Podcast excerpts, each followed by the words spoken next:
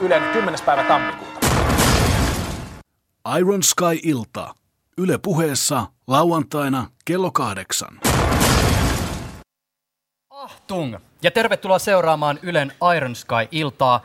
Minä olen Juuso Pekkinen ja seuraavan reilun kolmen tunnin ajan puhutaan kuunatseista, joukkovoimasta ja elokuvan teosta.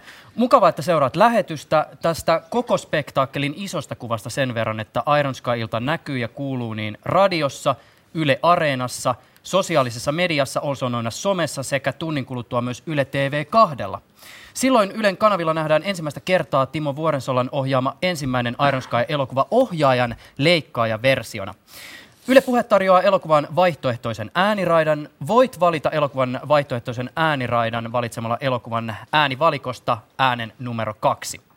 Voit myös fiilistellä Iron Sky-ilmiötä ihan pelkästään radionkin välityksellä, mikäli se tuntuu hyvältä ratkaisulta. Kello 21.00 alkava erikoislähetys tarjoaa kokemuksia ja kiinnostavaa puhetta elokuvasta. Elokuvaa kommentoivat suorana ohjaaja Timo Vuorensola sekä tuottaja ja erikoistehosten vastaava Samuli Torssonen. Koko spektaakkelin voit ottaa osaa sosiaalisessa mediassa aihetunnisteella Iron Sky-ilta. Ennen elokuvaa vuorossa ovat nyt tunnin mittaiset etkot. Täällä studiossa istuvat seurannani elokuvan pääkäsikirjoittaja Johanna Sinisalo sekä herra Vuorensola.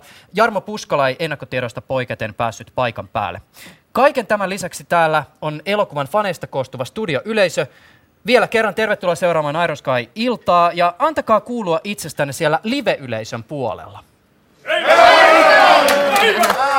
Eli kuten kuuluu, porukkaa on paikan päällä ja hienosti ollaan pukeuduttu tähän Airoska iltaan on siis liittynyt kilpailu, jossa ihmiset ovat voineet lähettää so- sosiaalisen median kuvia itsestään historiallisina pahiksina. Oikein hyvää iltaa Johanna Sinisalo ja Timo Vuorensalo. Iltaa. Iltaa, iltaa. Johanna, kun sä suhaat kulttuuria kirjailijapiireissä, verkostoidut ja esittelet itsesi, niin kumpi avaa paremmin ovia? Se, että sä kerrot olevas Finlandia-voittaja vai se, että kerrot olleesi kirjoittamassa tieteiskomediaa kuunatseista? No se riippuu vähän ovesta. että kyllä... Avaa tätä. no siis sanotaan, että, että kyllähän nyt Kuunatsi-elokuvan äh, alkuperäistarinan tekijällä on tietty katuuskottavuutta ihan eri lailla kuin Finlandia-palkitulla kirjailijalla. Hmm. Missä paikoissa ei kannata sanoa, että on ollut Ironskan kaltaisessa tuotannossa mukana vai onko sellaisia mestoja? Ei sellaisia oikeastaan ole. Että mä, mun on hyvin vaikea tehdä sellaista eroa niin kuin jonkun korkean ja matalan välille, että, että jos toiseen koskee, niin sitten se jotenkin, äh, jos, jos niin kuin korkeakulttuurin edustaja koskee johonkin vähän tämmöiseen enemmän äh, kansaan menevään tavaraan, niin, niin tota, saastuuko sitä jotenkin, että mä en, en mä ymmärrä oikeastaan, että miksi mun pitäisi piilotella tai mm. hävetä jotakin tämmöistä näin hienoa projektia. Mm. Sä itse ajattelet näin, mutta itse asiassa mä kävin lukemassa sun kustantamon verkkosivulta sun kirjailijaesittelyn. Ja Finlandia voitto tietysti mainitaan heti ensimmäisessä lauseessa. Se pisti kuitenkin silmään, ettei tässä esittelyssä mainittu Iron Skyta sanallakaan. No siis nyt täytyy ajatella sitä, että kustantaja myy mun kirjojani, ettei heillä ole nyt tavallaan intressejä esitellä ihan kaikkea sitä muutakin, mitä mä olen tehnyt. Olenhan mä käsikirjoittanut useita televisiosarjoja, mä olen käsikirjoittanut sarjakuvia, ei niistäkään ole mainintaa mun kustantamoni verkkosivuilla. Hmm. Sä sait siis vuonna 2000 Finlandia-palkinnon sun esikoisromaanilla Ennen päivän laskua ei voi. Um, alun perin Iron Skyn alkuperäisidean esitteli sulle elokuvan tuottaja ja erikoistehosteista vastaava Samuli Torssonen. Torssosta kuullaan tänään kello yhdeksän jälkeen alkavalla Iron Sky-elokuvan vaihtoehtoisella ääniraidalla. Millä tavoin Samuli sai sut, Johanna, vakuuttuneeksi siitä, että tämä on hyvä idea, hyvä juttu, johon kannattaa lähteä mukaan? No tästä aiheestahan ei silloin vielä, kun me otettiin kontaktia, niin puhuttu mitään. Eli siis se tuli vasta sitten yhteistyön mukana tämä tämä alkuajatus sitten näitä, tästä kuunatsi-aiheesta. Mutta se mun ja Samulin ensitapaaminen oli sellainen, että Samuli ja minä oltiin saatu samana vuonna Tampereen kaupungilta tällainen kulttuuritunnustuspalkinto, jonka yhteydessä luonnollisesti oli tällaiset kaupungin tarjoamat kakkukahvit. Ja sitten täällä kakkukahveilla istuin sitten samaan pöytään, missä Samulikin istui ja sen vieressäni istui joku toimittaja, joka alkoi sitten kovasti niin kuin esitellä meitä toisillemme. Ja, no, tämä on tämä Finlandia-voittaja. Ja, ja, ja luonnollisesti myöskin minulle esiteltiin sitten Samuli ja, ja kerroin tuntevani kyllä äh, Star Trekin ja kovasti sitä ihailleen. Ja, ja sitten tuota, Samuli sinä sanoi, että kiinnostaisiko mua tulla juttelemaan niin kuin sitten seuraavan elokuvan käsikirjoittamisesta. Ja mä sanoin, että tehdään niin, että tavataan muutamia kertoja ja katsotaan, miten meidän keskinäiset kemiat pelaa. Ja, hmm. Ja sitten jos tuntuu, että tullaan toimimaan keskenämme, niin mikä siinä? Että, ja sitten tässä on tulos. Ihan vielä palatakseni tähän näihin Tampereen kaupungin tarjoamiin kakkukahveihin, niin eihän se ole itsestään selvää, että ihmiset päätyy tällä tavoin tekemään yhteistyötä. Mikä teillä oli niin kuin se ensimmäinen hetki, milloin te jotenkin löysitte toisenne taiteilijoina? Heräsi se hetki, että, että okei, me voitaisiin tehdä yhteistyötä. No mä en tietenkään voi puhua kuin omasta puolestani, mm. mutta Kyllä mä heti oikeastaan ihan ensimmäisten tapaamisten yhteydessä niin kun ymmärsin, että nämä on niin kun ensinnäkin hirveän hauskaa sakkia nämä pojat. Ja sitten se, että mullahan tietenkin oli, siis heillä oli erinomainen referenssi, eli Star Trek, jota mä kovasti tosiaan olin ihaillut ja, ja tuota, tiesin, että näillä niin kuin on tämä, näillä on siis ihan oikeasti siis tekninen taito toteuttaa tämä elokuva vieläpä erittäin komeen näköisenä. Hmm. Ja tota, et oikeastaan sitten se semmoinen, luulen, että se oikeastaan loksahti siinä vaiheessa kohdalle, kun me oltiin muutamien tapaamisten ja erilaisten aiheiden, aiheideoiden pyörittelyn jälkeen. Äh, sitten vihdoin ja viimein tämä Jarmo Puskala esitti sitten tämän ajatuksen kuunatseista ja, ja mun täytyy sanoa suoraan, että se oli niin kuin ihan, ihan siis siltä siitä äh, hetkestä lähtien niin kuin aivan selvä, että tämä on se aihe, tämä tehdään, tämä on aivan mielettömän hyvä juttu. Ja, ja siis mä uskon, että niin kuin ehkä se mun iso rooli siinä kohtaa oli se, että mä niin kuin heidän heittämistään ideoista nimenomaan tunnistin sen, missä oli niin kuin se pot, kaikkein niin kuin suurin potentiaali. Tehän olitte vähän äh, epäileväisiä ensin, että uskallatte sitten esittää mulle tätä Joo, siis ajatusta. Siis hävitti se koko idea. siis hirveästi. Mä ajattelin, että on meillä nyt kaikkia ideoita. No sit meillä on tämmöinen kuunatsi juttu tässä, mutta niin kuin, tiedätkö, ja se oli vähän silleen, että, että pelättiin, että ottaisi kaikki vaan niin semmoisena, niin kuin, että tavallaan, että, että se on niin jotenkin crazy ja mahdoton ja jotenkin liian iso ja vääränlainen ja kaikkea. Mutta, että, tota... Mä näin niin kuin heti sen potentiaalin. Niin. Se, oli, se, oli, se, oli, se oli oikeastaan varmaan se hetki, että no niin, no niin nyt tästä, tästä tuli hauskaa. Joo. Mm.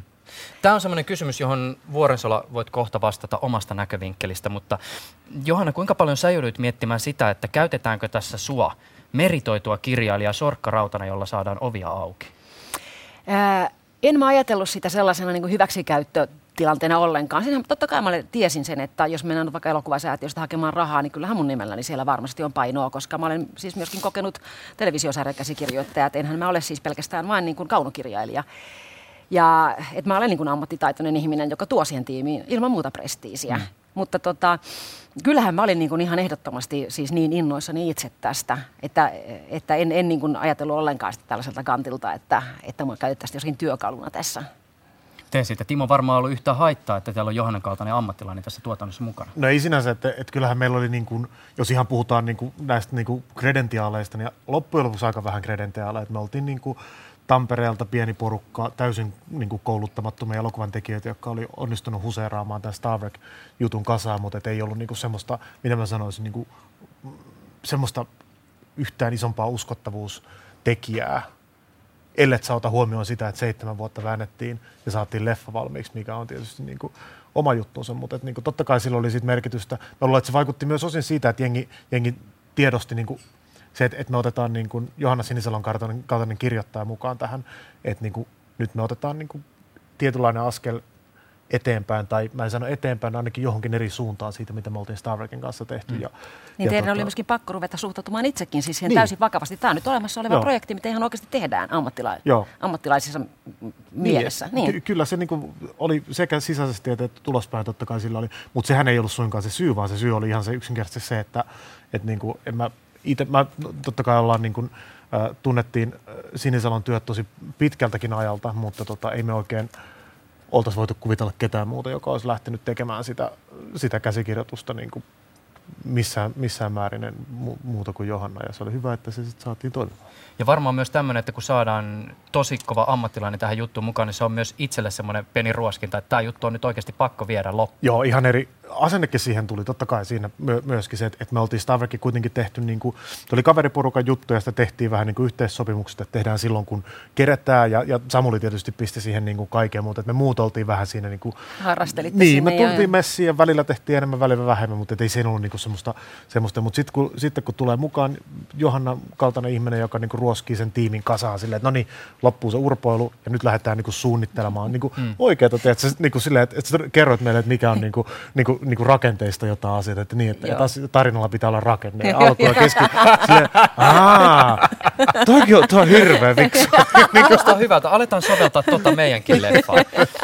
Mennään tänään vielä myöhemmin, kun meillä on mukavasti aikaa siihen, että mikä se oli tilanne siinä vaiheessa, kun sä Johanna astuit kuvioihin mukaan, mutta nyt mennään niin kuin ajassa pa- kunnolla taaksepäin, siis ihan alkuaikoihin. Ää, tehdään pientä retrospektiiviä. Tietyssä mielessä Ainoskai tietysti Timo tiivistyy jotenkin ja henkilöityy suhun, mutta koko elokuva lähtee virtaamaan eteenpäin suurena jokena pienistä puroista. Mm, ilmeisesti jonkinnäköinen avainaloitus kuitenkin oli se, kun vuonna 1996 Samuli Torssonen pyysi sut näyttelemään Star Trek-elokuvaan. Joo, se oli se, missä mä niinku niitä ensimmäistä kertaa äh, törmäsin tähän jengiin. Ja se homma meni ihan siis silleen, että, että tota, mä olin harrasti liveroolipelaamista niihin aikoihin. Ja, tota, Larppasit? Larppasin, kyllä. Joo, synkkä menneisyys paljastui. Olematta kuitenkaan niin synkkä, se on itse asiassa oikein, oikein hieno harrastus. Mutta tota, harrastin larppausta niihin aikoihin ja tota, äh, mulla oli pitkä tukka.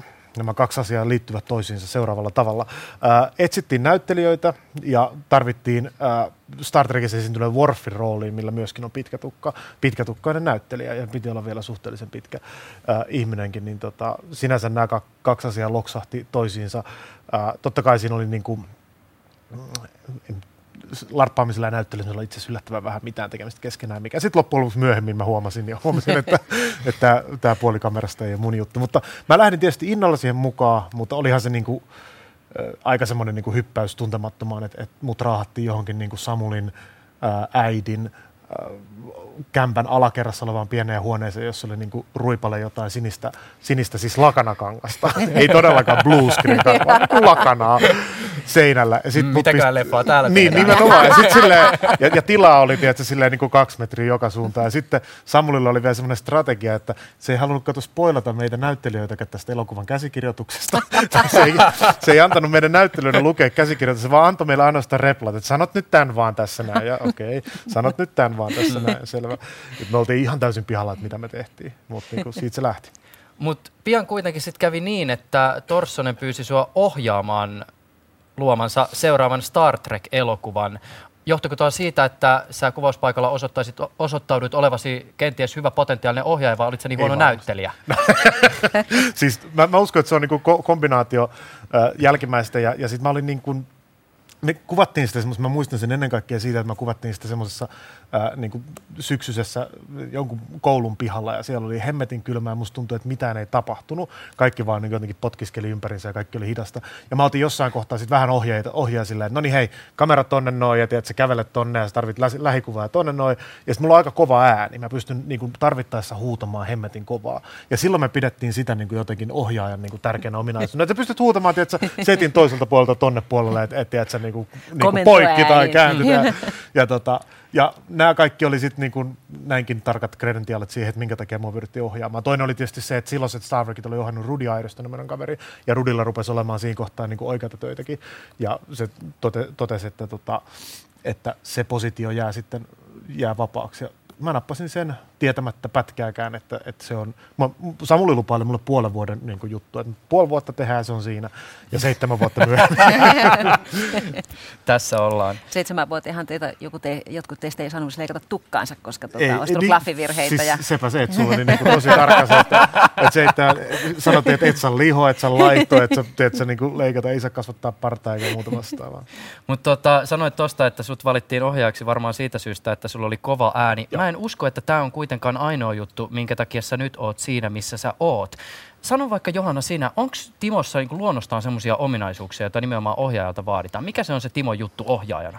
Kun ei kuitenkaan miehellä ole mitään muodollista koulutusta tähän hommaan. Äh, no siis mun mielestä sammumaton kiinnostus niin tota ilmaisuukohtaan on yksi, yksi ehdottoman tärkeä se, että ja sitten se tietysti, että Timo on ollut niin kuin kiinnostunut elokuvista ja katsonut paljon elokuvia. Ja eri, erityisesti niin kuin vaikka ajatellaan tätä, että, että nyt niin kuin näiden poikien kanssa, kun ruvettiin tekemään töitä, niin, niin se, että kaikilla oli valtavan hyvät käsitys niin genrestä ylipäätään. Ei se ollenkaan sanottua, että, mm. että näin on. Laajat yleistiedot ja sitten hyvin semmoinen jotenkin, mun mielestä Timolla on hirveän avoin mieli. Ei, tota, ei, ei niin takerru totuttuihin ajatuskulkuihin. Näkee hirveän niin kuin avoimesti ja raikkaasti asioita. Mm. Kiitos. Mutta kyllähän sitä vaaditaan jotain sitä, että se ohjaajuus on verissä, jos tosissaan niin näin pitkällekin on tässä hommassa päästy. No mä, mä luulen, että mun kohdalla se, yksi oli siis yksinkertaisesti niin semmoinen tietty ongelmanratkaisukyky nollabudjetin ongelmiin. Hmm. Tai niin kuin, tavallaan semmoinen, semmoinen, että okei, että, että milläs me nyt tehdään. Tätä sanotaan tietysti... luovuudeksi, ystäväni.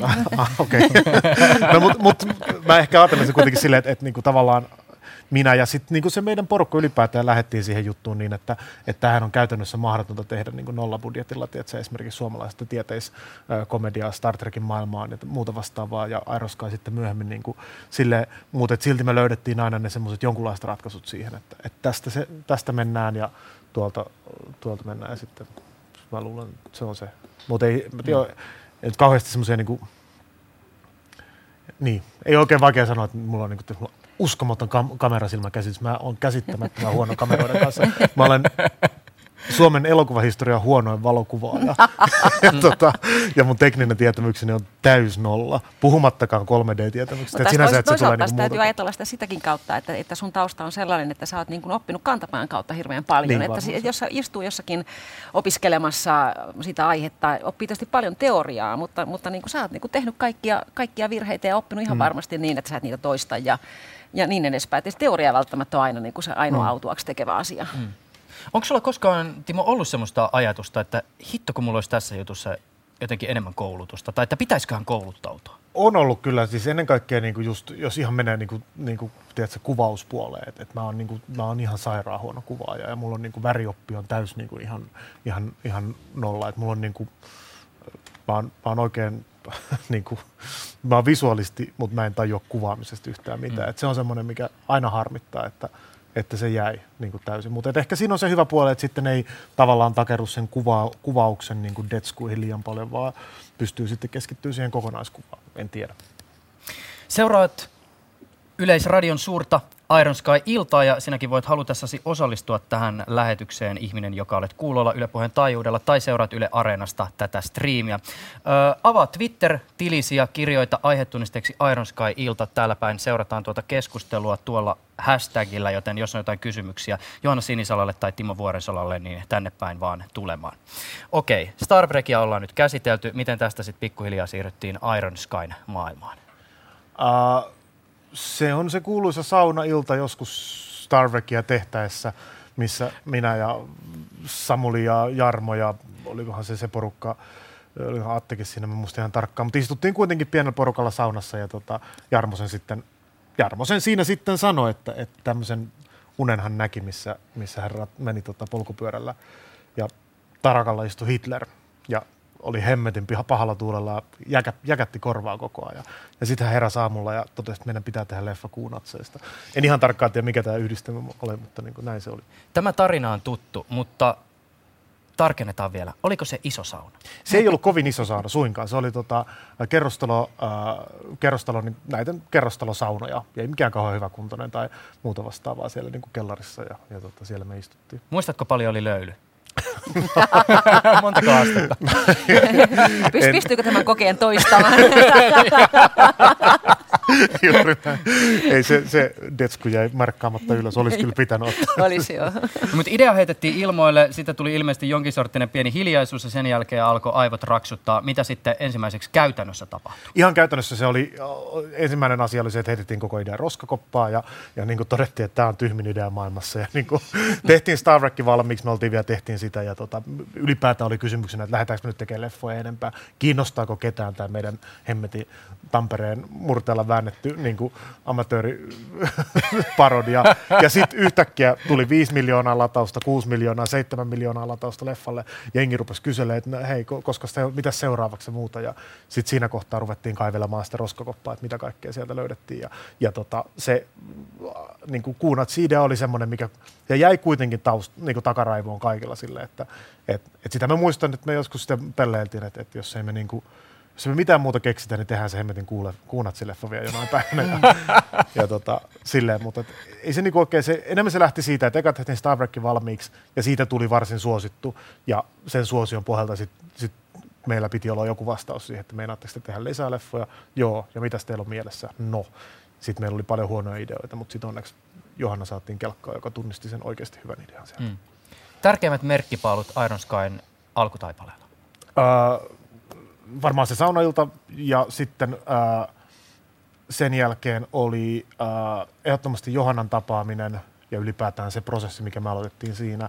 Ja sitten varmasti kaikista tärkein, tärkeimpiä oli myöskin se, että meillä oli, me järjestettiin tämmöinen Star Trek Con niminen tapahtuma Tampereella, missä oli niin Star Trek-faneja muutamia kymmeniä ja, ja tota, sitten me tavattiin siellä A.J. Annila, joka ei ollut fani, mutta pyydettiin sinne puhumaan. A.J. Annila esitteli meidät sitten taas ää, Tero Kaukomaalle. Ja sitten me mentiin Tero Kaukomaan toimistoon esittelemään ää, projektia, joka silloin vielä kulki nimellä Rautataivas. Ja, ja, tota, ja siellä sitten oltiin niin kuin kusisukassa, koska me oltiin niinku oikein elokuvatuottajan äärellä ja, ja niistähän on kerrottu kauhutarinoita, että ne on hulluja ja Nyt muuta. meitä aletaan riistää. Niin, ja, niin, ja, niin, ja sitten, sitten tavallaan kaikki, kaikki, kaikki nämä.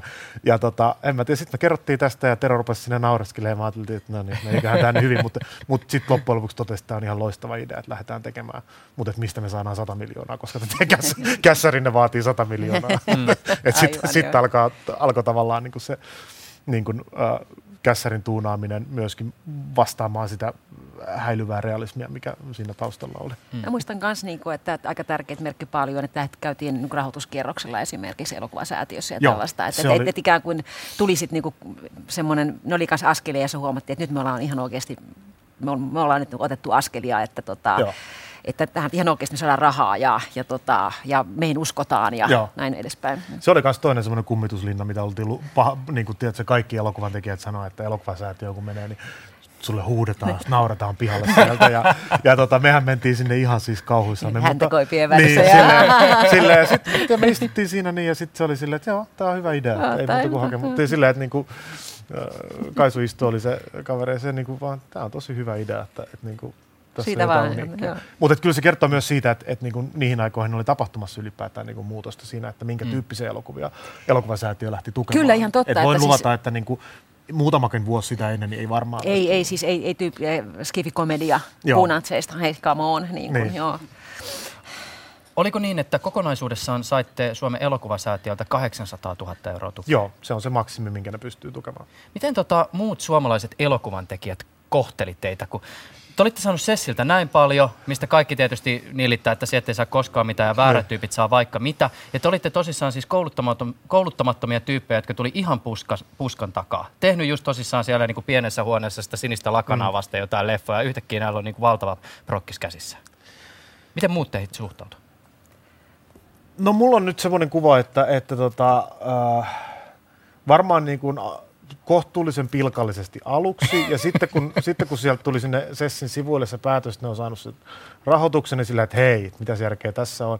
Äh, mutta sitten samaan aikaan musta tuntuu, että niinku aika monet elokuvan tekijät Suomessakin on ehkä, oli, oli ehkä innostuneita siitä, että, että me saatiin niinku läpitte näinkin crazy idea, koska se mielestäni lupaili Uh, mä uskon, että se lupasi niin monellekin ihmiselle aika, aika sellaista... No se ikään kuin selkeästi niin kuin tuntui, että se laajensi jotenkin elokuvasäätiön niin. linjaa. M- musta tuntuu, että se oli niin kuin positiivinen signaali sit loppujen lopuksi. Mm-hmm. Että tavallaan, että niin kuin, et en mä sit oikeasti kuullut keneltäkään semmoista, että niinku ihmiset niinku su- olisi tosissaan ollut suuttuneita, vaikka sanotaan, että suomalaiset on kateellista kansaa, mutta jotenkin me te- Ironskaan kanssa on aina ollut semmoinen, että, että meillä on ollut niinku kuitenkin positiivinen viba, että, että nämä jätkät tekee, jos semmoista juttua, mitä tyyliin kukaan muu ei haluaisi tavallaan, tai suoralaisesti, että niin kuin mahtavaa, että joku niitä tekee. Niin, tätä, tätä oli tavallaan ehkä vaikea siinä mielessä niin jotenkin kadehtia tai kritisoida, koska tämä oli kuitenkin niin uniikki juttu, että me ei, ole, me ei tavallaan viety keneltäkään mitään, me ei kilpailtu niin kuin kenenkään kanssa suoraan. Niin, suoraan. Niin, siis sillä lailla, että jollain kyllä se on, kun, kans, ei, mullakin on tämä skivikomedia, että niin. miksi, miksi, miksi, miksi noi sai rahaa ja me ei saa. että sellaista tilannetta ei siis ollut. Joo. Mm. Et, et se kyllä niin kuin sinänsä tulee, että se on tietysti niin kuin, Uh, kyllä, mutta, mutta eihän sitä tiedä. Suomalaiset on myös sen lisäksi kateellista, mutta loistavia kyräilijöitä. Et niin kuin, sitä mä en ihan tarkkaan tiedä, mitä, mitä selkeä takana on puhuttu, mutta niin kuin ainakin se jengi ja, ja myöskin se niin kuin tavallaan se oma, oman ikäryhmän elokuvan tekijät, että jos nyt puhutaan niin kuin, tiedätkö, just äh, Annilat ja Mäkilaaksot mm. ja äh, Domet ja kaikki nämä, niin musta tuntuu, että, että siellä on kyllä niin kuin, mm. äh, aina otettu Airoskaa kaikilla, kaikilla tavalla tosi hyvin vastaan niin semmoisena positiivisena, mielenkiintoisena suomalaisen kulttuurin ilmentyvänä. Niin, se on vähän sitä rajojen rikkomista täälläkin. Niin. Mm. Mm. Johanna Sinisalo, sulla ja muilla tekijöillä on sellainen parinkymmenen vuoden ikäero. Oliko helppo hypätä mukaan nuorempien ajatuksen juoksuun? Joo, mun on hyvin vaikea niin nähdä tätä minään ikäkysymyksenä, että, että kun kiinnostuksen kohteet on samat ja sitten tämmöiset just tavallaan taustat on samat, ja sillä lailla, että molemmat, äh, molemmissa ikäryhmissä on niin kuin, äh, genre on hyvin tuttu ja on mulla ja pojilla oli kaikilla hyvin laaja sivistys nimenomaan sekä kirjallisen, kirja, kirjan muodossa julkaistusta tieteisteoksista että, että leffoista ja TV-sarjoista luonnollisesti ja, ja muusta tämmöisestä. Minusta niin kuin paljon tärkeämpää kuin se ikä oli niin kuin se, että, että meillä oli samanlaiset huumorintajut. Me naurettiin niin kuin hyvin selkeästi niin kuin samanlaisille asioille, että mitä kipeämpää ja kierrompaa, sitä enemmän meitä nauratti. ja sitten meillä kaikilla oli kuitenkin myöskin se, että, että tämä ei ehkä olisi niinku pelkästään semmoinen, että nyt vaan ryvistellään ja, ja ha, ha, ha natsi, äh, avaruusnatsi kompastuu banaanin kuoreen juttu, vaan että siellä ihan oikeasti olisi jotakin subtekstejä, jotain sellaista niin kuin yhteiskuntakriittistä mm. sanomaa. Tästä me oltiin kanssa niin kuin ihan alusta saakka kaikki samalla aaltopituudella. Tämä oli paljon tärkeämpää muusta kuin tämä ikäpointti. Mm. Skifi on genrenä erityisen historiatietoinen. Kun te tekijät keskustelitte leffoista ja teitte viittauksia kenties, kenties toisiin elokuviin, niin Löytyykö kaikki referenssit samalta vuosikymmeneltä? No ei, että mun mielestä ilmeisesti ensimmäinen semmoinen, missä yritettiin tehdä tämmöinen, että mikä elokuva meets toinen elokuva, niin tämä oli, että Tohtori Outolempi meets uh, Independence Day. Okei. Okay. Ja kaikki nyökyttelivät Kaikki nyökyttelivät niin, päätään. Niin, mä tuo on hyvä. Pitäisi katsoa Independence Day uudestaan, koska, koska Outolempi oli tullut tuijotettua niin sata kertaa. Oliko teillä muuten yhteisiä semmoisia skifivanituksen kohteita, missä kaikki oli jotenkin tosi innoissaan? Että niin no Caprica ainakin mä luulen. Että... Joo, ja niin kuin kaikki, kaikki Kubrickin jutut varmaan niin kuin silleen, mutta mutta joo, Outolempi 2001. Mä luulen, että kaikki, mä en ole ihan varma itse asiassa susta, mutta että niinku Starship Troopers. Joo, kyllä. Mä luulen, että kyllä, se, se oli semmoinen, niinku, ainakin mikä mulla on, mulla on ollut semmoinen niinku jotenkin, että okei, tämä on tehty, tämä on tehty kerran aikaisemmin niinku samantyylisesti. Niin tota. Joo, ja mulla, mulla siis mut tavallaan niinku yllättikin se, sekin, että nämä nuoret kölvit, niin ne todella siis, niinku, niillä oli myöskin musta hirveän hyvä maku niinku leffojen suhteen. Että, että hyvin saman, siis sillä, että et voisi kuvitella, että, että olisi hyvin tyypillistä, että tämmöiset niinku vähän 20-30 välillä olevat heput, niin että et ne, ne niinku tykkäisi vaan niinku räiskimisestä ja aivottomasta naureskelusta, mutta ei se näin ollut. Seuraat siis Ylen Iron Sky-iltaa kello 21 asti studiossa ensimmäisen Iron Sky-elokuvan pääkäsikirjoittaja Johanna Sinisalo sekä elokuvan ohjaaja Timo Vuorensola.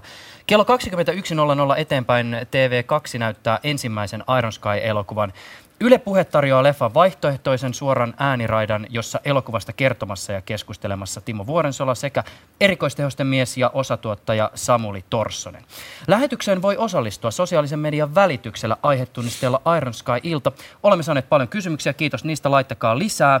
Twitter-käyttäjä Lauri Lehikoinen kysyy, mitä Johanna ja Timo suosittelette oikeaksi kanavaksi aloittelevalle Skifi-kynäniekalle tarinoidensa jakeluun tai julkaisuun? Ah, no ainakin silloin, kun mä itse aloittelin tätä kirjoittamista, niin mä avustin näitä Suomessa ilmestyviä science fiction-lehtiä. Ja tota, nyt ainakin nyt vielä Tähtivalta ja Portti on näistä kyseisistä julkaisuista hengissä. Ja sitten myöskin tuolla netissä on niin kuin sellaisia erilaisia julkaisuja, joissa, joihin voi tarjota tekstejään. Ja niissä on ihan julkaisukynnys siinä kuin, kuin tuota, näissä painetuissakin teksteissä. Että ainakin silloin vielä, jos niin kuin on vielä aloittelija ja eikä halua ehkä yrittää vielä niin kuin ruveta kokonaista kirjaa kirjoittamaan, niin tämmöisen lyhy- lyhyiden tarinoiden tarjoamisella näihin, näihin julkaisuihin, niin voi kokeilla sitten sitä, että, että pärjääkö siinä seurassa. Uh, mä en itse tiedä, mä tiedän, niin kuin, jos lähdet niin lyhärikässäreitä ja muuta vastaavaa ajattelemaan, niin tota, tai skifi, skifikässäreitä, niin kyllähän se aika hyvä tapa lähestyä on se, että lähtee tekemään, niin kuin keräät kaveripiiristä kaiken parhaat, parhaat ihmiset, jotka osaa tehdä, on, on tehoste ihmisiä ja sulla on aina se yksi tyyppi, joka on niin kuin kohtuullisen hyvä kameran edessä. Katot, mitä sulla on resursseja ja, ja lähdet niin kuin sen mukaan tekemään käsittämättömän hyvää skifi-lyhäriä. Ja kyllä se sitten sieltä YouTubessa ja, ja muussa lähtee liikkeelle, Joo, jos toi, se toi, on toi on todella, hyvä. todella hyvä idea ja siinä oppii erittäin paljon mm. sitten myöskin näistä lainalaisuuksista, mitkä tähän, tähän liittyy. Ja nythän kun laitteet on halventuneet niin, niin, niin dramaattisesti, että Et sä pystyt tekemään autotallikaprikiksi voi ruveta kuka tahansa. Kyllä. Joo, nimenomaan autotalla Caprikiksi se on niinku hyvä, hyvä suunta.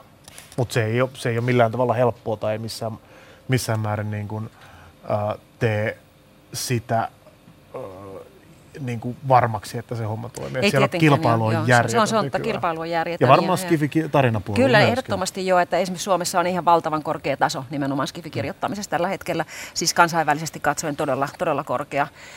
Eli tota, että sitten kun täällä, jos täällä Suomessa pärjää, niin pärjää kyllä melkein varmasti sitten myöskin ihan oikeasti kansainvälisesti. Se on siitä on aika paljon näyttöjä nyt tässä viime aikoina tullut. Onko meidän paikan päällä oleva studioyleisö vielä messissä? On. Jotain kuuluu. Löytyisikö teiltä kenties jotain tässä vaiheessa kysyttävää meidän vierailta? Onko kenelläkään tullut mieleen jotain sellaista, mitä haluaisitte kysyä? Käsi ylös. Täällä, täältä löytyy herra, joka on pukeutunut erään saksalaisen halpaketjun muovipussiin ja sotilastyyppiseen takkiin. Terve, kuka olet? Miksi olet pukeutunut? olen opintotuella elävä nuori Hitler. Tämä kuulostaa hyvältä. Tota, mikä sun kysymys on?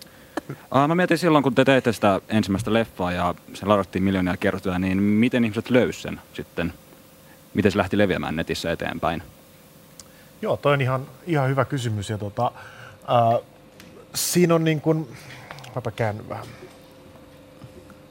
Näin, moi. Ää, se lähti leviään oikeastaan niin kuin, ää, just sen periaatteen kautta, että me ei lähdetty julkaisemaan sitä niin kuin, me oltaisiin voitu tehdä kaksi vaihtoehtoa, joko julkaista se DVDllä, etsiä joku pieni julkaisija, joka lähtee levittämään sitä. Me oltaisiin saatu, saatu muutama tuhat katsojaa ja silleen, sitten se olisi kadonnut äh, historiaa, mutta me päätettiin, että me julkaistaan se Creative Commons-nimisellä äh, tota, tekijänoikeusjärjestelmällä, mikä mahdollistaa sen, että kuka tahansa pystyy muuttamattomana kopioimaan sen ilmaiseksi kenelle tahansa. Sitten me pistettiin se BitTorrentin, äh, Bit- BitTorrent-linkki Pi- Pirate Bayhin ja muualle vastaavaan leviää. Ja se sattuu olemaan ensimmäinen koskaan julkisesti netissä ilmaiseksi levitetty pitkä elokuva. Ja siitä tuli aika iso story siinä kohtaa, että niinku Reuters nappasi siitä sillä, että hetkinen, että nyt tapahtuu jotain mielenkiintoista ja kirjoitti siitä. Ja siitä se sana lähti sitten leviään ympäri maailmaa. Ja, se, ja, ja tota, sitten kun jengi näkee, että se on sen lisäksi, että se on niinku tämmöinen, niin se on jopa oikeasti aika hauska leffa, ainakin tietylle porukalle, niin tota, se auttoi siihen, koska kyllähän nyt leffoja on tehty, mutta et niinku se, että se oli myös hauska, niin se oli auttoi siinä myös. Tässä on tietysti kiinnostavaa se, että aina kun puhutaan torrent-verkoista, niin ihmiset alkaa miettiä sitä, että okei, piraattileffoja ja piraattikamaa, mutta sitten on joku se torrent-verkon puolustaja, joka sanoo, että kyllähän siellä on ihan semmoista laillisestikin jaossa olevaa kamaa. Te olette tuottanut nimenomaan just sitä. Me tehtiin, me tehtiin sitä ja kyllä siellä niin te, ihmisiä on, mitkä tekee enemmän ja enemmän niin kuin jatkuvasti sitä käytetään niin kuin musiikin ja ää, videoiden, elokuvien, dokumenttien ja muun vastaavan niin kuin lailliseen levitykseen siinä, missä nyt mikä tahansa muukin, muukin tota, kanavat. Se on vain yksinkertaisesti kaikesta kätevin siihen. Ja tota, se oli meille se ainoa tapa, millä me saatiin tämä, koska siis me ollaan Suomessa, ei Suomesta suomenkielinen skifi-juttu, vaikka minkälainen onkaan, niin ei se vaan yksinkertaisesti matkusta minnekään, ennen, ellei sä tee sitä todella helposti saataville.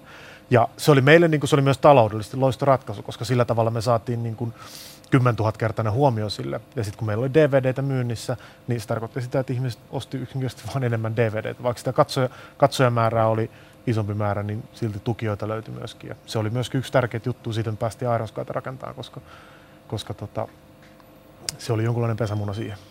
Oliko vastaus tyhjentävä? Oli, kiitos. Kiitos kysymyksestä. Löytyykö lisää kysymyksiä studioyleisön puolelta? Täällä on mies, joka on pukeutunut mitä ilmeisimmin astronautiksi. Joo, kysymys on tämä, että niin Uuno Turapuro sarjahan oli noin 20 elokuvaa, niin voiko tästä tulla jotain vielä enemmän?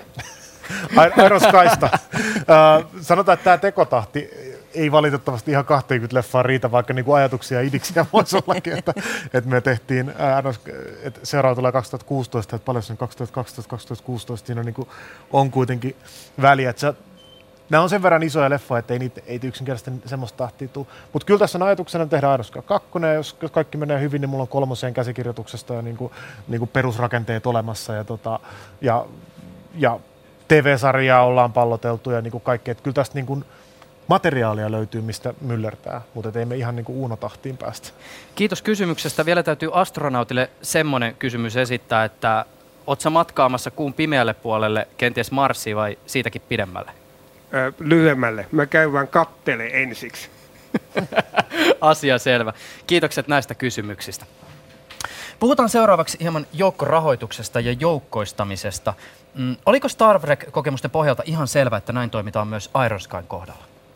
Joukkorahoitus oli, tota, ei todellakaan ollut Iron Skyn suhteen niin kuin ensimmäinen, ensimmäinen eikä toinen eikä kolmaskaan vaihtoehto. Että kyllä se niin kuin alu, aluksi oli tota, ihan selvää, että me lähdetään tekemään Iron Skyta tavallaan niin kuin perinteisesti rahoittamalla se, että meillä oli niin kuin elokuvasäätiö oli mukana, me saatiin ää, Saksasta elokuvataho Hessen, Hessen Hessenin elokuvat, ja tavallaan että niin kuin, ja levittää ja muuta vastaavaa. Mutta ongelma oli sitten siinä kohtaa, kun meillä vaan yksinkertaisesti todettiin, että ei tämä meidän kasaama raha vaan riitä tämän leffan tekemiseen. Että, niin me oltiin niin kuin jossain neljä miljoonaa, me saatiin kasaa hirveällä taistelulla, ja siihen meni, tiedätkö, neljä, viisi vuotta. Joo. Ja ja sitten silleen todettiin, että tämä on oikeasti kahdeksan miljoonan leffa. Ja kun se ei, leffoja ei tehdä silleen, että sä aloitat tekemään ja katsotaan sitten, vaan sun pitää saada kaikki raha tai, kaikki, tai, tai pienimmätkin sijoittajat lähtee menee silleen, että ei kiinnosta.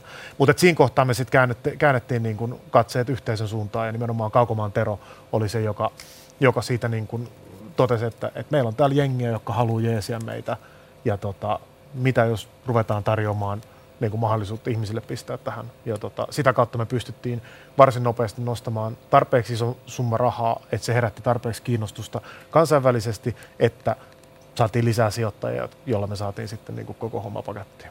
Miten sitten joukkoitta, joukkouttaminen tai joukkoistaminen? Se oli taas mulle itessä tota niin kuin, äh, ihan selkeä alusta lähtien. Et se oli semmoinen, mitä me oltiin Star Trekin kanssa tehty.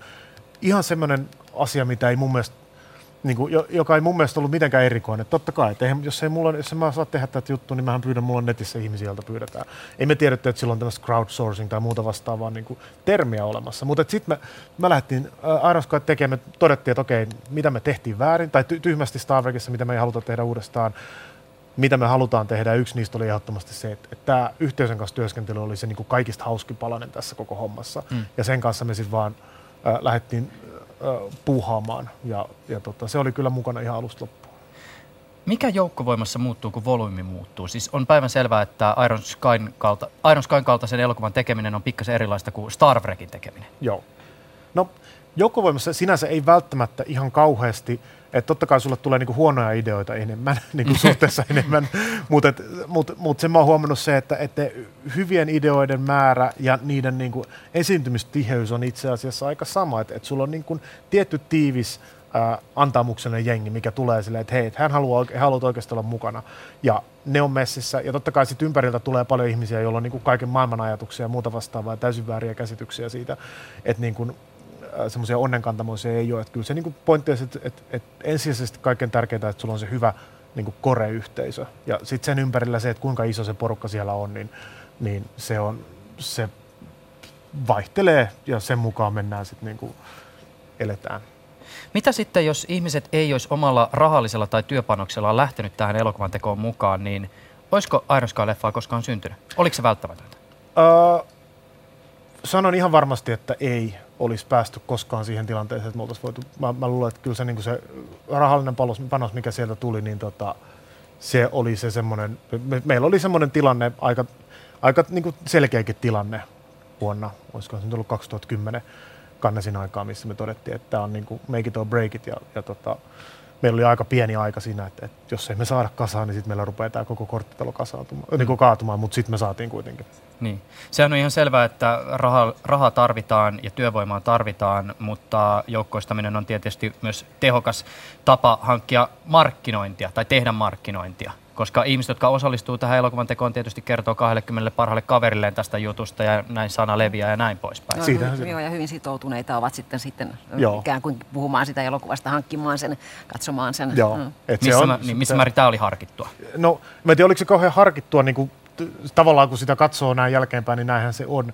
Mutta silloin kun me ihan lähdettiin niin kuin Star Wreckia tekemään niin kuin alun perin, niin tota, meillä oli, ää, se vaan oli niin kuin tavallaan ainoa vaihtoehto, millä me päästiin tässä. Ja Aeroskaan kanssa vähän samantyyppinen juttu, niin me oltiin sitten loppujen lopuksi niin kuin, ää, se, se vaan tote, todettiin käytännön kautta, että tämä porukka on nyt se, joka on valmis puhumaan tästä kovaa ääneen ympäriinsä. Mm. Ja nyt kun sitä katsoo jälkeen, totta kai siitähän se johtuu, että ne on siihen niin kuin henkisesti ja rahallisesti sijoittaneet, mutta en mä tiedä, osasiko mä ainakaan ajatella sitä ihan niin pitkälle siinä kohtaa. Semmoisille, jotka ei tiedä, käydään vielä hieman läpi, että mitä tämä joukkoistaminen käytännössä tarkoitti Iron Skyn kohdalla. Minkälaisiin asioihin ihmiset otti osaa? Siis ainakin erikoistehostetiimille tarjottiin referenssejä, pyydettiin, että hei, voisitteko kertoa, että miltä näyttää, kun tankin ammusta joku Joo. ammus osuu johonkin ja räjähtää, ottakaa valokuvia. Ihmiset teki jonkin verran myös erikoistehosteita, duppauksia, Joo. vaikka ja mitä. Siinä on aika niin laaja se skaala siinä, se, että niin rahan, rahan ja rahallisen sijoituksen lisäksi niin ihmiset ää, 3D-mallinsi meille, teki suunnitelmia, osa, osallistui ekstrona näyttelemään leffassa, teki, niin kuin jeesi meidän, meillä on semmoinen taustatutkija Ja taustatutkimusta ajattelin minäkin, joo. se oli niin kuin yksi tosi tärkeä palanen ja sieltä itse asiassa löytyi niin kuin ihan tarinaelementtejä, Kyllä. niin kuin ideoita, mitä tuli niin kuin yhteisöltä, jotka on vähän perehtyneempiä esimerkiksi nyt siihen, että miten kuussa joku voisi elää ja, ja tällaista. Uh, all the way sitten sit niin kuin, niin, no sitten markkinointiin, ihan konkreettiseen markkinointi-ideoihin, että okei, me ollaan kannesissa, meillä on nolla euroa rahaa, miten me saadaan koko kylä puhumaan meidän leffasta sen sijaan, kun täällä on niin Transformersit ja muut isot jenkkituotannot. Ja mm. kysyttiin yhteisöltä ja yhteisö lähti sitten silleen, että no hei, tehkää vaikka sitten tämmöinen uutislehti, newspaper, missä, missä tota lukee isolla, että kunnatsit hyökkäävät ja pistäkää tonne joku tyyppi kadun kulmaa huutelemaan ja jakaa niitä ilmaisia. Mm. Ja yhtäkkiä kaikki, puhu, kaikki tiesi, mikä on Iron Sky, niin kuin, sillä tavalla. Että niin kuin tämän tyyppisiä ajatuksia niin kuin monessa suunnassa. Miten tota, nyt mä otan vähän tämmöisen bad cup-roolin, koska tietysti Please. joukkoistamisen kohdalla on helppo hehkuttaa paljon ja puhutaan tästä teidänkin fanien innostumisesta ja tämmöisestä, mutta jos puhutaan niistä ihan konkreettisista tuotoksista, jotka te saitte, niin kuinka laadukasta tällaisen vapaaehtoisen ja innokkaan fanin tuottama esimerkiksi erikoistehosten materiaali sit käytännössä oli? Tuliko teille kuraa, tuliko teille priimaa? Kuraa ja primaa tulee aina enemmän kuraa kuin priimaa, ja kysymys on niinku siitä, että pystytäänkö jatkamaan, niinku kura, pystytäänkö, pystytäänkö, kannattaako kurasta lähteä jatkojalastamaan priimaa.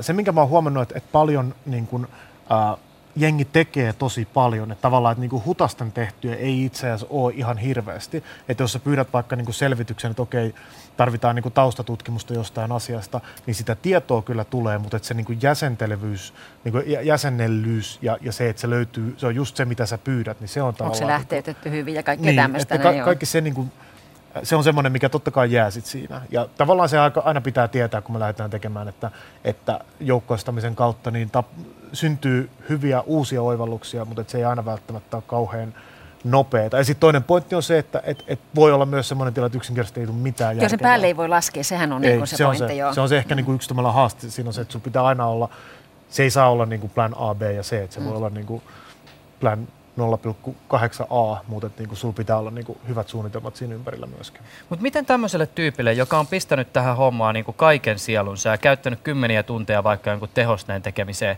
ja sitten se ei elokuvan tekijän näkökulmasta olekaan semmoista, mitä siinä voidaan käyttää, niin miten lähetettiin, millainen oli se maili, joka pistettiin, että kiitos, mutta ei kiitos?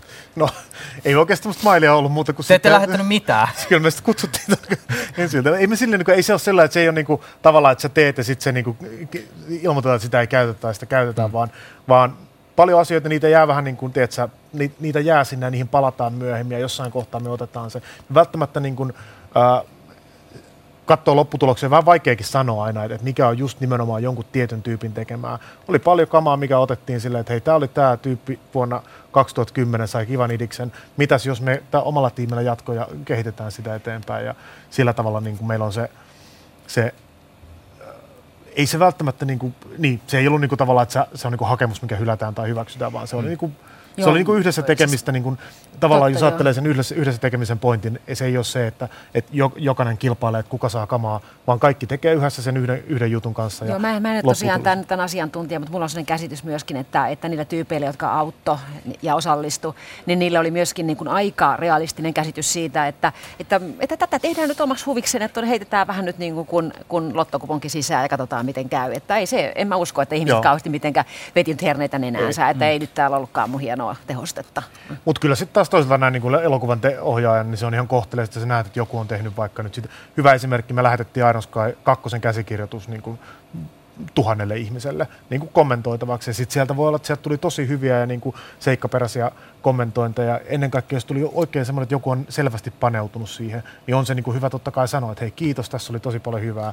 Välttämättä kaikki ei ollut ihan se, mitä me haettiin, mutta että niin kuin arvostan, arvostan tätä vaivan näköä. Mutta niin kuin, niin kuin sanottu, niin, niin kauan kun se pystyy sen yhdessä tekemisen tekemään niin kuin tavallaan semmoisena, niin kuin, että me yhdessä kasaillaan tästä tätä juttua, ja kaikki kuitenkin luottaa siihen, että, että me, meidän tiimi tietää, mitä me ollaan tekemässä, niin niin kauan siinä ei tule semmoista, että joku rupeaa vaatimaan, että mulla pitää olla, sit, tiedätkö, mun kontribuutio pitää näkyä tässä. Tai jos mm. tulee, niin menkö tekee jotain muuta. Nyt pientä muistutusta. Tota, tehtiinkö näin Iron Sky ykkösen käsikirjoituksen kohdalle, että se ei. lähetettiin tuonne? Ei. ei. Lähetti. Oisit sä Johanna hyväksynyt sen, että sun käsikirjoitus olisi lähetetty arvioitavaksi ja kommentoitavaksi? Ää, kyllä nettiin? varmaankin olisin, mutta siis se, että eihän käsikirjoitusta kuitenkaan minä komitea mietintönä koskaan voida tehdä. Että siinähän te, tietenkin ehdottomasti siis käsikirjoittajalla pitää jäädä niin kuin vapaus ää, integroida se materiaali, mikä on käyttökelpoista, se kritiikki, mikä on käyttökelpoista siihen tekstiin, eikä ole mitään velvoitetta käyttää sitä, mikä taas niin kuin ei tunnu sopivan siihen kokonaisuuteen. Et niin kuin se, se on yksi käsikirjoittamisen niin kuin mun mielestä tärkeimpiä periaatteita, että, että sen aina pitää jossakin vaiheessa suodattua yhden ainoan tajunnan läpi, jotta se pysyisi koherenttina.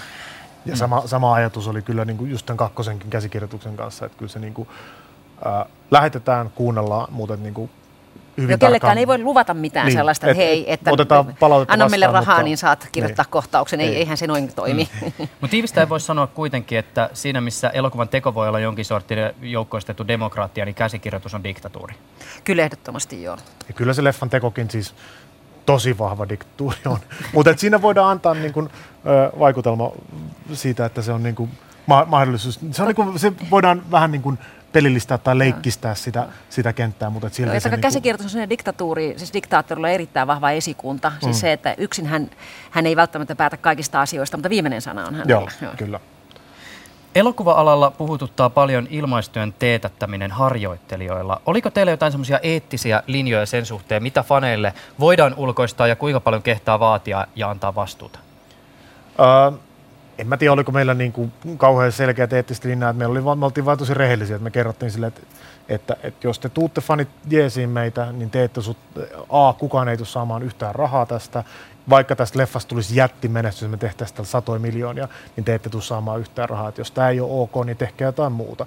Mutta jos te haluatte lähteä messiin jeesimään ihan vain sen takia, että se on kiinnostava juttu, tervetuloa. Mutta me ei keneltäkään niin kuin velvoitettu tai odotettu odotettu sitä ja me oltiin niin kuin alusta lähtien hyvin selkeitä siinä, että ei tässä ei, se, ei semmoista niin kuin järjestelmää edes olisi ollut mahdollista luoda, missä se olisi ollut reilu kaikille, että, että maksetaan jotain esimerkiksi niin kuin kontribuutiosta tai muuta, että ei se vaan niin kuin, semmoista ei ole olemassa tuollaisessa maailmassa.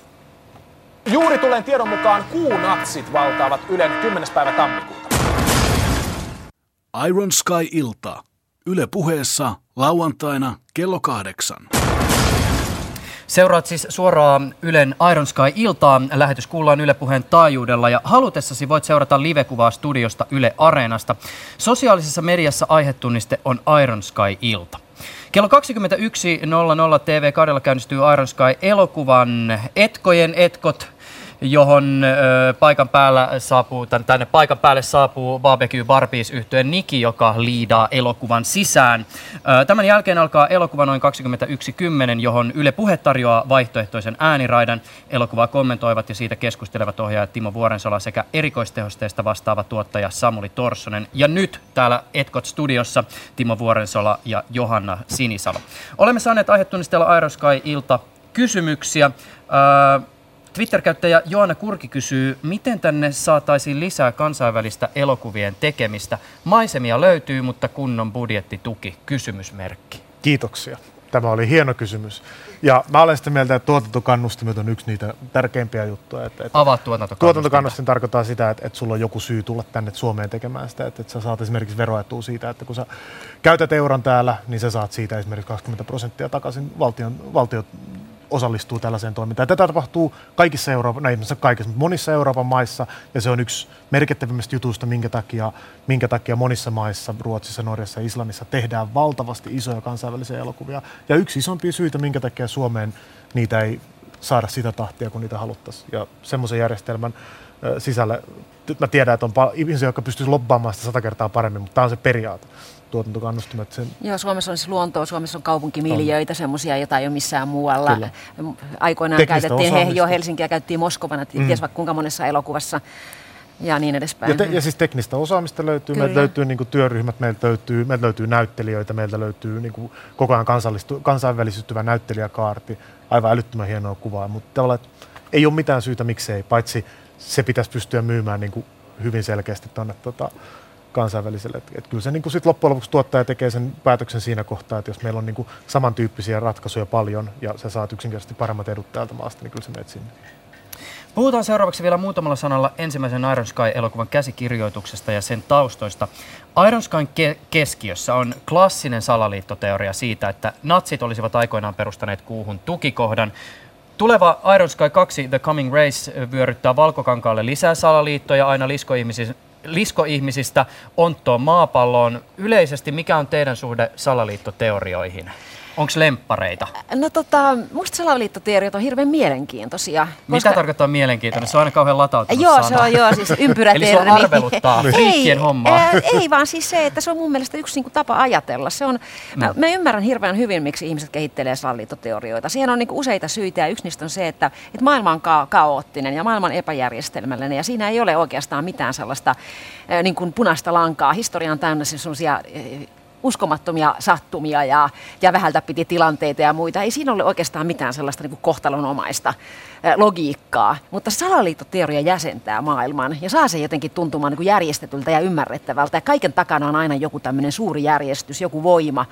Me ollaan siis tota, me ollaan biologisesti siis hierarkkisia laumaeläimiä me halutaan nähdä se alfa-uros jossakin, tai alfa-naaras jossakin niin kuin, eh, ohjaamassa meidän elämää. Ja joskus sanotaan jumalaksi, jos san- san- sanotaan salaliitoksi, että, että se on niin kuin, eh, on oltava joku tämmöinen niin kuin, niin kuin korkeampi järjestys, johon voi uskoa. Se jäsentää maailmaa ja tekee ajattelu helpoksi.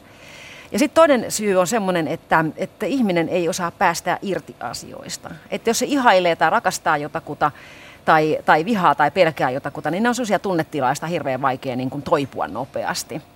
Ja sitten jos ajatellaan sitä, että, että maailmassa on ollut joku tämmöinen hyvin valovoimainen yksilö, mitä on ihailtu, oli se sitten vaikka John F. Kennedy tai John Lennon tai Elvis Presley, niin on hirveän helppoa sen sijaan, että päästäisi irti sen jälkeen, kun hän on kuollut, niin, niin kuin ajatellaan, että, että jo- jo- jonkin tämmöisen salaliittohomman tai tämmöisen kautta se onkin elossa jossakin.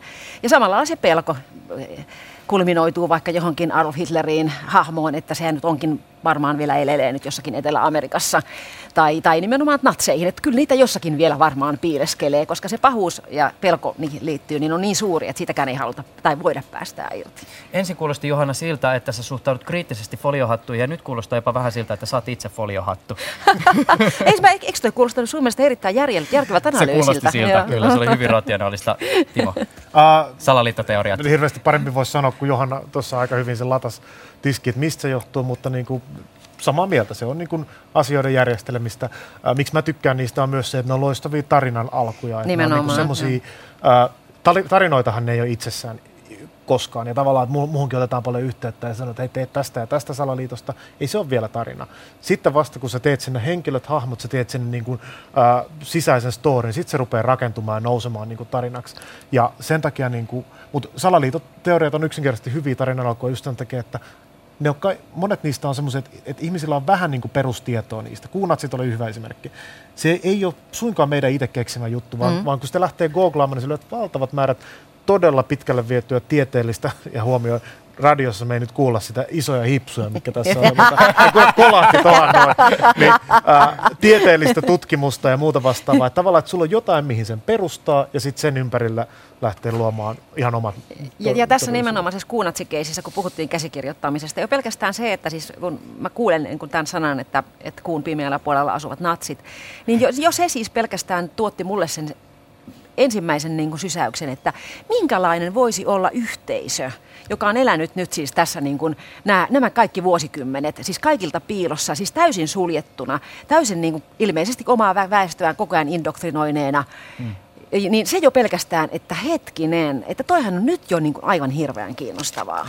Sepä se, että se, ne, on niinku kiinno, ne perustuu kiinnostaviin kiinnostavia mahdollisuuksia. Mutta niin kuin sanottu, niin ne eivät ole itsessään Ne itsessään tarinoita. eivät ole tarinoita. Mm. Aivan, että mähän se välittömästi vaan laukaisi niin kuin tarinan aivoissa. Mm. Jarmo Puskala on kertonut, että Airoskan keskeinen viesti on ihmisen yksilöllisen vastuun ja massaliikkeiden hurmoksellisuuden pohdinnassa. Miksi komediallinen avaruusopera on hyvä paikka pohtia tällaisia kysymyksiä? No siis komiikan kauttahan nyt on hirveän helppoa ja yksinkertaista ke- tehdä suuria väitteitä maailmasta. Siis mm, elokuvassa viitataan muun muassa Chaplinin diktaattoriin, joka on esimerkki todellakin tämmöisestä syvästä poliittisesta kritiikistä, joka on tehty kuitenkin komedian avulla. Mm. Mites Timo?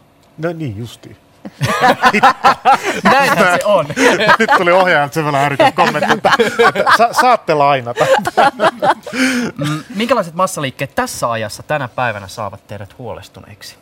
Jos nämä asiat on kuitenkin ollut paljon Mä luulen, mietinnässä. että siis äh, jos nyt, nyt niin kuin tällä hetkellä tehtäisiin Ainoska ykköstä, niin musta tuntuu, että toi Venäjä alkaa olla sillä koomisella tavalla pelottava tai pelottavalla Joo. tavalla koominen, että siis, et ehkä sitä olisi jotakin saanut irti. Joo, kyllähän nämä kaikki, niin kuin mitä nyt ylipäätään tällä hetkellä on, on tota, ä, uutisissa niin kuin rankkoja ja vähemmän rankkoja ä, asioita ja, ja tota, outoja mysteereitä, Malesian koneiden katoamiset ja muut vastaavat tavallaan, että jos lähtee salaliittoteoria ä, juttuja tekemään, niin salaliittohan lähtee siitä, että kaikki on niin kuin connected. ja Joo, tavallaan kyllä. niin kuin, kyllä se, mä luulen, että, että niin kuin niitä yhdistelmiä sieltä voisi löytyä.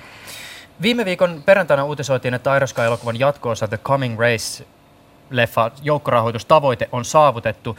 Missä käytännössä nyt mennään? Ennen kuin ensimmäinen Iron Sky lähtee televisiosta pyörimään, niin kerätään vielä hieman niitä palasia yhteen, että missä mennään kakkososan suhteen. Yes, eli rahoituksessa ollaan päästy pitkälle, mutta se ei suinkaan ole valmis vielä. Ja tota, meidän on tavoitteena nyt saada valmisteltua rahoitus niin, että me päästäisiin kuvaamaan tässä niin kesällä, syksyllä ää, elokuva pois, mikä tarkoittaa sitä, että, että 2016 me saataisiin se, se teattereihin, mutta se, että vielä se päästään televisiokanaville, niin siinä on vielä jonkun verran matkaa siihen. Mutta nopeastihan tässä ei mikään tapahdu, mutta sitten taas mun mielestä se on ihan hirveän nopeasti. Jos me ke- kesällä tai syksylläkin kuvataan, niin hitto, tässähän pitää tehdä tämä leffakin pois kohta. Johanna Sinisalo, harmittaako sinua, että sä et ole matkassa mukana?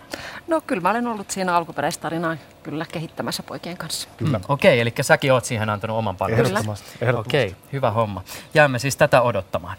Seuraat siis Ylen Iron Sky-iltaa. Mm, Kello 21.10 TV2 alkaa pyöriä Vuorensolan ohjaama ensimmäinen Iron Sky-elokuva. Yle Puhe tarjoaa tähän leffaan vaihtoehtoisen ääniraidan, jossa Vuorensola sekä elokuvan osatuottaja ja erikoisteosten mies Samuli Torssonen allekirjoittaneen johdolla kertovat tästä elokuvasta.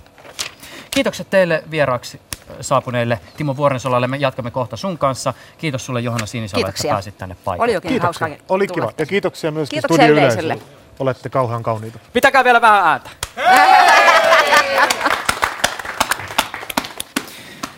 Hyvä radion kuulija, sinä voit siis osallistua tähän Iron Sky-iltaan aihetunnisteella Iron Sky-ilta tuolla sosiaalisen median puolella. Minä olen Juuso Pekkinen ja lisäksi kuulet tuossa 21.10 eteenpäin myös täältä radiotaajuuden puolelta tuota vaihtoehtoista ääniraitaa. Älä huoli, vaikka et kuvaa näkisi, me pyrimme pitämään sinut mukana. Mulla on nyt tässä vieressäni kolme Iron Sky-fania, jotka ovat pukeutuneet paikan päälle sopivasti pahis-teemaan. Ö, tai itse asiassa en ole ihan varma, onko meidän astronauttimme pahis. Kuka olet ja mikä on siis tarina tässä sun puvussasi? Nimi on Vesa Heilala ja tämä puku on Nastar Centreistä Philadelphiasta, jossa minä tein sentrifugitestin, joka oli myös James Bond-elokuvassa vastaava. Asia harvinaisen selvä. Kuka olet ja mikä on puvun tausta? Mari Saario, olen unkarilainen Elizabeth Battery, eli noin 600 nuorta naista oman kauneutensa ja ehkä kateudenkin vuoksi teurastanut. Entäpä sinä? No mä vähän peesaan tuota Vesaa tuossa, että mä oon nyt rautahammas, vaikka ei nyt ihan kauheasti ole semmoista niin kuin hapitusta siihen, mutta ammatillisessa ja fanittamisen merkeissä Sama elokuva. ollaan. Se oli mun sama elokuva. Kyllä, näin on. Näytä suu. Kyllä sieltä hammasraudat löytyy. Luonnostaan, luonnostaan tulee. Okei, tota, mikä teidän siis suhde Iron Sky-leffaan? Kuinka kovia faneja te ootte? Tästä leffasta niin mä ajattelin, että toiset leffat mielellään lyhyempiä, mutta tästä ei haittaa, vaikka tulee pitempi versio. Eli fanitan. Joo, mulla on myös vähän niin kuin taas, kun palaan tuohon niin kuin ammatilliseen fanittamisen puoleen, että mä oon ihan alusta saakka seurannut ja se on ollut mieletön tavallaan se matka ihan niin kuin tekemisenkin kautta siinä, että miten asiat on tullut, epäonnistumiset ja onnistumiset sitten näissä projekteissa. Mä olen itse niin kuin fanittamisen fani, eli siis se, että tällainen lähti niin kuin faniprojektina, niin se on ollut se uskomaton juttu. Mulla on se ensimmäinen fanipaita naisten versio, missä lukee Epic Boobs. Mä oon ollut fani jo silloin, kun, ennen kuin se oli muotia. Mun täytyy nyt vielä sanoa, että tämä sun puku on ihan mieletön. Sulla on siis kaula ympärillä tällainen, onko tämä pitsiä? Ää, runsaasti ilmastointiteippiä, vanha leija ja sideharsoo, eli siis täysin historiallisesti korrekti pitsikaulus. Se on tosi näyttävä. Ja lisäksi sulla on tämmöinen kaunis mekko, jossa on paljon tämmöistä pitsikuviointia. Tässä on vähän tämmöistä pronssia, kultaa, vaniljaa, vaikka mitä löytyy. Paljon sulla on mennyt aikaa tämän tekemiseen? Äh, 7-8 tuntia ja tosiaan puolitoista rullaa ilmastointiteippiä. Mä en osaa ommella. Kysytään vielä meidän herrasmiehiltä. Teille itse asiassa tällaisen Iron Sky-illan viettäminen on ilmeisesti tuttua touhua. Joo. 2013 joulukuussa oltiin Arden luona vastaavassa tilaisuudessa. Joo, kyllä. Että oikeastaan niin kuin se oli ihan semmoinen historiallinen hetki sekin, että sieltä lähti tämmöinen niin kuin juttu leviämään sitten niin kuin kasvo tähän ja, ja tota, niin se oli hieno. Minkälainen kokemus. tunnelma tuolla on aikoinaan tuossa teidän omassa Iron Sky-illassa oikein oli? No se oli oikeastaan paljon semmoinen intiimimpi ja tota, kehtaanko nyt tässä sanoa, mutta että sitten me vietettiin joulua kyllä sitten tota, vatsataudissakin, että se, siinä oli sitten vähän tämmöistä, niin kuin, että siellä oli paljon porukkaa ja meillä oli tosi mukava kyllä. Tuossa noin 10 minuutin kuluttua alkaa siis pyöriä TV2 Iron Sky-ilta. Kuulet myös tuota vaihtoehtoista ääniraitaa, joka elokuvan tarjotaan Yle Puheen taajuudella. Ähm, tällä hetkellä studiossa on sellainen meininki, että elokuvaa edeltää tällainen 10-minuuttinen Etkot-lähetys, jonka juontaa Barbecue Barbies yhtyeen laulaja Niki. Voit osallistua halutessasi Iron Sky-iltaan aihetunnisteella Iron Sky-ilta Twitterin puolella. Tervetuloa rakkaat katsojat viettää meidän kanssa Iron Sky-iltaa täällä avaruuspubissa. Tänään ensimmäistä kertaa Suomessa ja maailmassa on nyt mahdollisuus nähdä Iron Sky Director's Cut-versio elokuvasta. Myös ensimmäistä kertaa on mahdollisuus kuunnella ohjaajan Timo Vuorensolan kommentteja livenä elokuvan päällä. Eli voitte katsoa leffaa sellaisena tai valita toisen ääniraidan – television kielivalinnoista ja kuunnella, mitä herroilla on sanottavaa. Tänään täällä vieraana on tietysti ohjaaja itse, Timo Vuorensola, sekä elokuvakriitikko Kalle Kinnunen. Tervetuloa. Kiitos. Ja Ylen ovat vallaneet näköjään myös avaruusnatsit. Tervetuloa. No niin, Kalle, mitä sä ajattelet avaruusnatseista? Se on ihan loistava idea. Anka? On, ja hyvä leffa. Okei, okay, kiva kuulla, mahtavaa. Mikä salaliittoteoria on tämän takana, että olette päässyt Ylelle? Oletko lahjannut ketään? kyllä joo, tässä salaliittoteorioita joutu kä- käymään. Ei, tota, äh, niin, se on kyllä hyvä kysymys. Star Trek, mun eka leffa esitettiin myöskin Yle, Yle TV2 joskus aikanaan. Että Vanhoja jos, tuttuja siis. Niin, no siinä suhteessa, mutta kyllähän tässä niin kuin pitkä prosessi on käyty. Okei. Okay. Miksi sä oot niin innostunut salaliitosta? No niin kuin se tuntuu, salaliitossa on syvä puoli, että ne on periaatteessa, ne on ajatuksia, mikä herättää ihan älyttömän paljon mahdollisuuksia. Ja mm. ongelma niissä on myöskin se, että herättää ihan älyttömän paljon mahdollisuuksia. Eli toisin sanottuna, jotta sä saat niistä tehty oikein tarinan, sun pitää löytää ne niin kuin kaikista kiinnostavimmat jutut ja ne semmoiset tavallaan niin kuin vähiten, ehkä niin kuin enemmän yllättävät ja vähemmän, niin kuin suoraviivaiset jutut.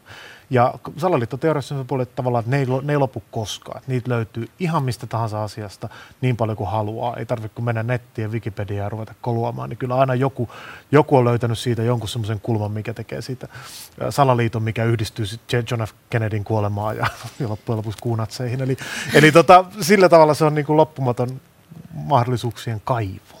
No niin. Mä kuulin muuten, että jotkut ihmiset oikeasti uskoo, että on kuunatseja. Onko tämä totta vai onko tämä joku läppä? Mä toivoisin, että se ei olisi läpi, mutta siis totta kai löytyy ihmisiä. Niin. On ihmisiä, jotka ovat todella vakuuttuneita siitä, että, että Hitlerillä oli tiettyä teknologiaa, millä se pääsi kuuhun ja nyt, että kuussa asuu niitä ja näitä ja noita. Ja, ja, ja, ja siellä on Elvis ja siellä on kaikki muut vastaavat vielä niin kuin varmaan sulassa, niin, siis. sulassa sovussa siellä kuun pimeällä puolella. Me napattiin vaan ajatus siitä, että entä jos näin olisikin, mitä sitten, miltä se näyttäisi, miltä se tuntuisi, kuulostaisi ää, ja mihin se johtaisi. Ja se oli meillä niin kuin se iso niin. savotta tässä. No jännittääkö sinua, mitä fanit on mieltä sun versiossa tästä No, elokuvasta? totta kai se jännittää, koska, koska tota, täytyy vielä vähän korjata, että eihän te varsinaisesti ole mun versio sen enempää kuin ensimmäinenkin Iron Sky. Että Kyllä tässä niin kuin, mm. mä allekirjoitan nämä molemmat versiot. Mä oon tyytyväisempi Iron Skyn Director's Cuttiin, koska mä pystyn viimeistelemään muutamia semmoisia juttuja, mitkä teki siitä ekasta Iron Skysta ehkä, niin kuin, tai, tai ensimmäisestä versiosta vähän, vähän kiirehdityn olosen. Mm. Et sen takia mulla on niin kuin, äh, mua kiinnostaa se, että mitä se, että siellä on muutamia semmoisia palasia, mitkä on niin kuin, mulle tärkeitä. Mä en tiedä kuinka paljon fanit, kuinka, kuinka paljon niin kuin katsojille Laibach avautuu esimerkiksi meidän muusikot, mutta, tota, mutta siellä on muutamia semmoisia revettelyitä, missä päästään niiden kanssa pidemmälle. Totta kai se jännittää. Ja mitä sä odotat tästä leffasta? Siis mä oon nähnyt tämän käsittääkseni. Director's. Director's Cut. Joo. Joo. Tota, hyvä, hyvä ja tota, mun mielestä nämä Tämä ollut jossain Netflixissä jo? Joo, Netflixissä on just tää niin, versio Niin, kyllä, niin, joo. niin, tota, Okei, okay, eli ihmiset toi on nähnyt tätä versiota. Siis joo, mutta sitä ei Suomen televisiossa. Ei, ei, kerta. sitä ei Suomen, Suomen televisiossa ei koskaan, äh, koskaan esitetty, mutta se on siinä on tota, niitä juttuja ehkä, mistä itse niin diikkas, niin tavallaan enemmän. Et, et, tota, toi, mitä siitä sanoit, että se eka versio oli kiirehditty, niin mä luulen, että mä ymmärrän suunnilleen, mitä tarkoitat sillä. Että Okei. Okay. No niin, hyvät katsojat. Voitte kau- kaukosäätimestä valita, haluatteko te katsella elokuvaa sellaisenaan ää, normaalisti vai elokuvan ohella kuunnella ohjaaja Timo Vuoren Sola ja efektiguru Samuli Torsosen kommentteja, ää, eli elokuvan aikana livenä. Ää, ja tämähän on siis ohjaajan versio, mitä katsotaan kohta. Ja onhan se mielenkiintoista nähdä, mitä ylimääräistä tässä versiossa on ja kuulla sitten, minkä takia ne oli otettu pois. Mutta enemmän siitä sitten myöhemmin. Ja sitten kysyn faneilta, että tota, mitä te odotatte kommenttiraidasta? Sehän on aika uusi juttu. Joo, sinänsä niin kuin vuosi sittenhän tämä taisi niin kuin olla, silloin tavattiinkin ja, ja tota, mä uskon, että tähän mennään etenevissä määrin. Että mä aina- ainakin itse henkilökohtaisesti niin kuin koen sen aika melkoisenakin laajentumana sitten näissä.